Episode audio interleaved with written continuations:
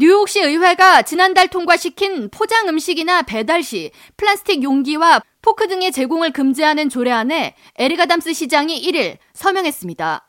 이로써 뉴욕시 내 모든 음식점과 술집 등에서 플라스틱 재질의 일회용 식기, 그리고 포크와 스푼, 소스 용기 등을 제공하는 것이 금지되며 단 고객이 요청할 때에는 제공할 수 있습니다. 조례안은 시장의 서명 후 180일, 즉 6개월 후인 7월 31일부터 시행되지만 뉴욕시는 내년 7월까지 계도 기간으로 잡아 이 기간 티켓을 부여하는 대신 단속 대상에 경고를 줄 것이라고 밝혔습니다. 계도 기간 이후 위반 시 업소에 100달러의 벌금이 부과되며 반복해서 적발될 경우 매번 최대 300달러의 과태료를 내야 합니다.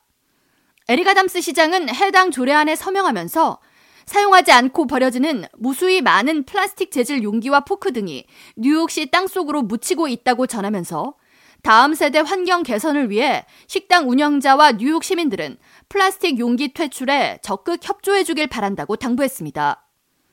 뉴욕시는 지난 2019년부터 식당 운영 시 일회용품 사용 금지에 적극적인 행보를 보이고 있으며 일회용 스티로폼 사용 금지에 이어 지난 2020년에는 비닐봉지 제공 금지 조례안을 발효시켰고 2021년부터는 플라스틱 빨대 제공 금지가 시행됐습니다. 뉴욕시 의회 보고서에 따르면 매년 110만 파운드의 일회용 플라스틱 용기와 식기가 뉴욕시 내 쓰레기 매립지에 버려지고 있으며 이곳에서 배출하는 메탄가스는 환경 오염을 유발하는 주요 원인이 되고 있습니다.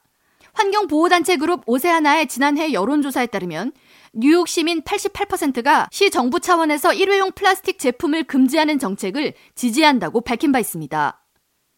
K라디오 전영숙입니다.